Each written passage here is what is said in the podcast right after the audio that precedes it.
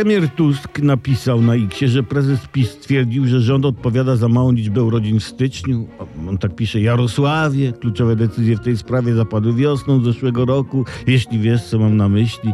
No i pan Donald leciuśko przeszarżował, bo pan Jarosław nie odniósł się do obecnego rządu, tylko martwiąc się małą ilością dzieci urodzonych w styczniu, powiedział, przy pomocy nielegalnej imigracji go z całą pewnością nie rozwiążemy. I ma rację pan Kaczyński, ma rację, bo handlując wizami, rząd PiS prowadził do Polski mnóstwo imigrantów, prawda? Którzy jednakowoż zwiali do Niemiec i nic się nie polepszyło demograficznie, więc nie tędy droga. Tym niemniej coś robić trzeba, żeby było więcej dzieci. Można oczywiście, jak babcie tam mawiały, sypać cukier na parapet, żeby bociany przyniosły.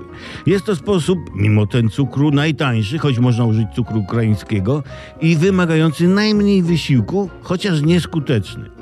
Przeczesywanie zagonów kapusty może jest i dobre dla zdrowia przeczesującego, ale statystyk demograficznych nie podniesie. Chyba, że przeczesuje się w parach mających określony potencjał. Domyślamy się o co chodzi.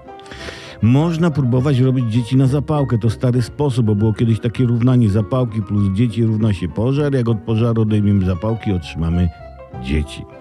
Musimy wykonać pewne ruchy, żeby rodziły się dzieci. Są takie ruchy. Na przykład ruchy w kwestii cen mieszkań.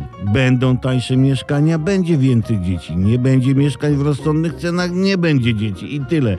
Ktoś kiedyś powiedział: rozwiąż kryzys mieszkaniowy, to rozwiążesz wszystkie inne kryzysy, w tym demograficzny, więc do roboty.